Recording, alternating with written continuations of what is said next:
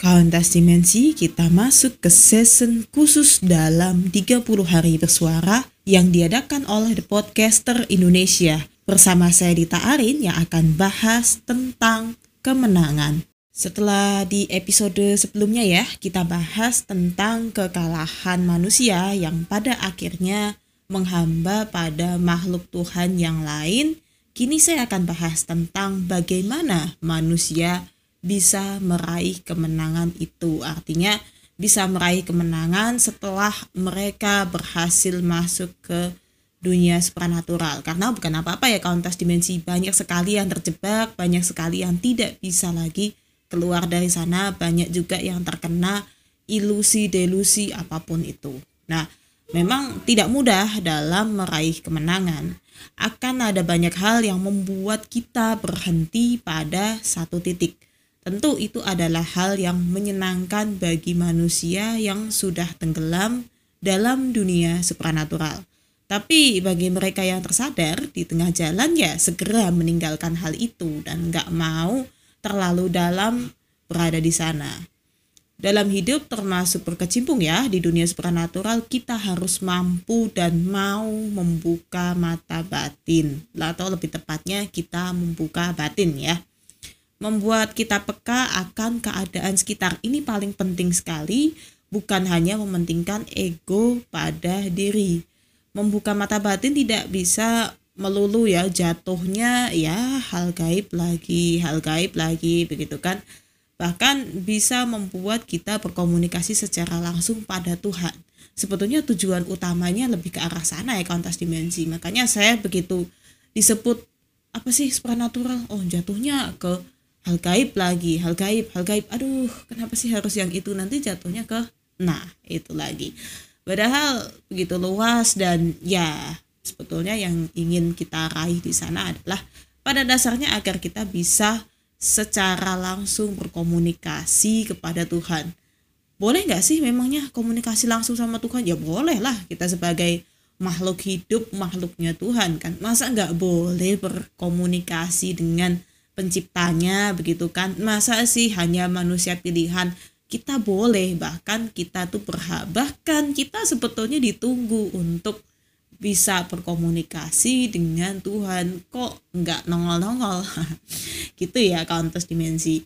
Kalau kita hanya jatuhnya bahasan supernatural ya ke makhluk yang tak kasat mata balik lagi ya ke situ. Hanya ke makhluk-makhluknya Tuhan. Ya buat apa sih jatuh ke hal-hal yang seperti itu terus gitu. Kan itu kita malah nggak ada perkembangan ya kalau ke sana terus. Nah ini yang lebih penting lagi ya. Melepaskan segala label termasuk sakti linui indigo kristal starseed atau apa pun itu sih sebetulnya. Apa pun labelnya apa pun jenisnya kita lepas gitu kan. Bahwa balik lagi kita adalah manusia biasa dengan begitu, kemelekatan kita pada dunia itu sudah mulai berkurang sedikit demi sedikit begitu ya. Abaikan setiap pujian yang dilontarkan pada manusia lain atau dari manusia lain untuk kita. Udah di stop aja deh gitu kan. Kalaupun mereka memuji, oke okay, kita cukup ucapkan terima kasih atas pujiannya dan segera kita kembali berbenah. Jangan sampai rasa sombong menguasai diri kita ini kauntas dimensi. Mengkoreksi mana yang kurang dan berlatih untuk menjadi pribadi yang lebih ikhlas atau lapang dada. Ini tidak semua orang dan saya pun sedang berlatih di posisi seperti ini ya. Karena untuk menjadi orang yang ikhlas menjadi orang yang lapang dada itu nggak semudah membalikkan telapak tangan. Ya karena kita biasa aja ya sebetulnya dengan manusia lain nggak ada perbedaan dan ya inilah tantangan bagi kita sebetulnya ada di sini. Kecuali kita jangan bandingin begini ya. Jangan bandingin dengan nabi dengan itu oh itu itu beda itu sudah tatarannya sudah sangat jauh. Tetapi kita dengan manusia lain pada dasarnya sama gitu. Makanya kenapa saya minta lepas label yang ada di dalam diri kita. Udahlah kita nggak usah ngaku indigo. Udahlah kita nggak usah ngaku ini. Itu kan itu lebih enak lebih lepas gitu. Jadi kita oh iya ya ya udah kita jadi orang biasa aja. Enak loh jadi orang biasa itu. Dan menyatulah dengan alam sekitar. Ah, ini dia. Menyatulah dengan alam sekitar. Ini enak sekali ya. Jadi kita dan alam ini menyatu menjadi satu di situ. Berbagai macam rasa kita olah di situ dan tanpa kita sadari kita akan menjadi peka. Nah, ini gimana caranya ya? Kita bisa menyatu dengan alam sekitar ya dengan semilir angin, suara serangga, aroma rumput segar, gemericik air hujan. Nah, itu itu harus kita rasakan ketika kita sedang menyatu dengan alam dengan cara ya kita keluar sebentar. Terutama pagi ini ya suasana pagi gitu kita hirup oh suasana ketika subuh itu seperti ini gitu kan suasana ketika matahari belum terbit itu seperti ini loh gitu kan. Nah kalau kita tinggal di ini ya eh, rumah-rumah yang padat penduduk itu itu kan agak susah ya biasanya kita untuk menemukan tempat yang lapang kecuali lapangan. Tapi lapangan pun biasanya juga sudah di semen buat ya oke okay lah kalau memang sekiranya nggak ada rumput-rumput atau susah sekali ya. Ya cukup nikmati suara hujan yang turun. Seperti saat ini nih hujan lagi turun. Nah kita nikmati itu gitu kan kita coba keluar sekali gitu. Kita nikmati di sana ada aroma tanah yang timbul. Itu bisa menjadi membuat kita selalu bersyukur ya bahwa kaki ini masih menginjak di bumi gitu kan. Artinya kita masih hidup. Nah ini.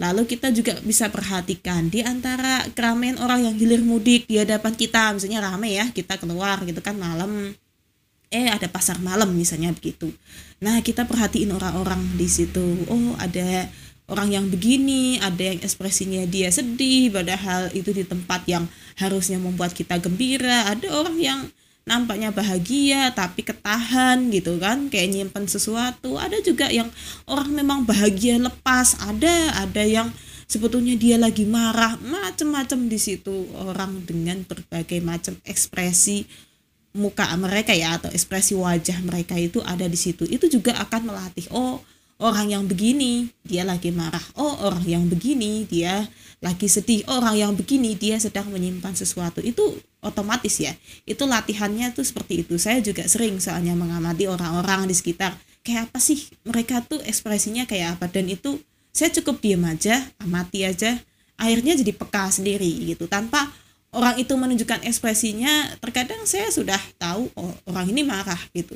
Sehebat-hebatnya manusia menyembunyikan ekspresi ya sebetulnya itu akan nampak juga. Nah semakin sering kita berlatih ya seperti itu ataupun latihan tadi ya yang menyatu dengan alam. Gak usah susah-susah kalau dibilang menyatu dengan alam tuh harus kita duduk di atas rumput kemudian meditasi gak usah yang susah amat kayak gitu. Udah kita berdiri di situ aja sudah itu sama dengan kita menyatu dengan alam. Jangan lupa lepas sandal ya kalau di ini rumput gitu kan itu akan terasa sekali. Kalau takut ya pakai sandal gitu. Takutnya ada yang nggak betah nih takut kena semut atau apa oke pakai sandal. Tapi sudah terasa sekali kalau atas dimensi. Silahkan dicoba. Dan semakin seringnya kita berlatih seperti ini ya ini akan membuat kita peka. Di sinilah tujuan kita berlatih uh, ini ya keilmuan di bidang supranatural ini untuk membuat diri kita peka, peka dengan alam sekitar dan peka dengan manusia-manusia yang lain. Maka otomatis ya kalau sudah begini gerbang menuju ke dunia supranatural akan terbuka sedikit demi sedikit. Mau kita sudah punya bakat atau kita nggak punya bakat di situ nggak masalah. Kita bisa. Di sini juga menjadi ujian bagi kita. Mampukah kita melewatinya? Karena ketika kita sudah mulai bisa ya mendengar suara namun tak berwujud, merasakan gesekan antar energi yang tiba-tiba bisa membuat bulu kuduk merinding, termasuk tiba-tiba dapat ide cemerlang yang ketika diterapkan bisa merubah hidup kita. Nah, jangan salah ya kauntas dimensi, kalau karya penulis yang mendunia sebetulnya itu ada hasil mereka itu dari terbukanya pintu gerbang supranatural di dalam diri manusia. Hingga akhirnya bisa dituliskan dan bisa diterbitkan, bisa kita baca, lalu kita terpukau dengan karya mereka. Itu sebetulnya dari mana? Bisa jadi itu sebetulnya bukan dari dunia kita. Nah, mereka bisa membuka itu tapi mereka sadar ya terkadang mereka pun tidak sadar kauntas dimensi bahwa mereka salah menuliskan apa yang ada di dimensi lain tanpa mereka sadari ya. Nah, itu yang akhirnya terbawa ke sini dan wah, bisa menggugah selera kita ya. Jadi satu buku tuh akhirnya jadi melejit. Nah, itu itu salah satu contoh sih. Sebetulnya penerapannya banyak sekali ya, ide-ide yang pada akhirnya bisa mendobrak dunia kita gitu. Apakah itu diperbolehkan nggak sih? Oh, sangat diperbolehkan. Nggak masalah gitu kan. Yang penting adalah tadi kembali lagi ya, jangan sampai setelah kita sudah melalui itu kemudian kita sombong kemudian kita nah itu pintu ke dunia supernatural otomatis sedikit-sedikit dia nutup lagi. Tapi ketika kita sudah berani membuka itu sudah benar-benar bisa melihat bisa memahami bisa mensyukuri. Nah ini sampai dengan tahap mensyukuri sebetulnya saya belum ya belum sampai ke situ. Itu udah dia akan terus terbuka terus. Seperti itu kantas dimensi. Dan kemenangan yang ini sebetulnya bukan untuk dirayakan, malah justru untuk menjadi pengingat bahwa ini belum selesai kita tuh berjuang di dunia ini. Sebab ya yang diinginkan ya kita uh, menang kemudian kita terjatuh. Itu ada yang menginginkan kita seperti itu. Kita dalam artian kita manusia ya. Ada yang menginginkan seperti itu. Jadi kita perlu hati-hati. Ada musuh di balik selimut tanpa perlu kita sebutin ya. Ya siapa pun itu, bahkan manusia yang lain pun menginginkan kita menang kemudian kita jatuh. Ada yang menginginkan begitu. Dibilang jahat, ya memang seperti itu sih ya kehidupan ini. Kalau jahat, ya kalau nggak ada yang jahat, aneh. Pasti nggak mungkin orang itu ataupun satu makhluk di alam semesta ini isinya baik semua minimalnya ada yang jahat deh dikit-dikit gitu kan Nah, itu untuk menjadi warna sebetulnya. Nah, seperti itu ya kauntas dimensi dan kemenangan yang sesungguhnya justru kita raih saat gerbang kematian telah menyambut kita dan di alam lainlah kita menikmati apa yang telah kita perjuangkan selama ini, selama hidup kita. Apakah terus kita bisa memberikan ide untuk kehidupan manusia di ke depannya tidak mendapat balasan oh sangat mendapat balasan. Karena apa? Mungkin dengan ide-ide kita manusia lain jadi terbantu. Mungkin dengan tulisan kita manusia lain jadi terbuka pikirannya. Itu akan terus mengalir meskipun kita sudah tidak hidup lagi ke atas dimensi. Luar biasa ya sampai di situ. Dan itu sebetulnya adalah kemenangan kita. Ketika apa? Kita sudah meninggalkan dunia ini ketika kita sudah bisa menikmati hasil-hasilnya ya memang ada orang yang masih berpegang pada dunia ya.